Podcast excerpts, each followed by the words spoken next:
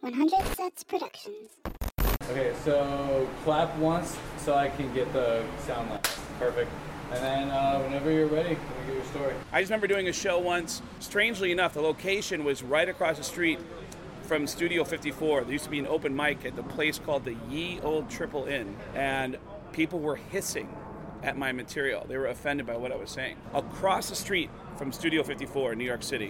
And I remember saying, um, What is going on with this crowd? Like, what, what's wrong with this show?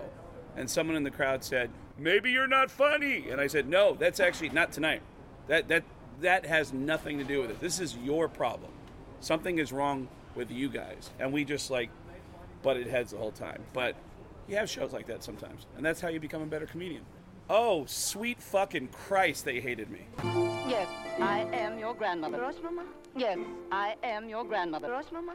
Yes, I am your grandmother. Mama? Yes, I am your grandmother. Mama? Yes, I am your grandmother. Yes. 100 Sets Productions.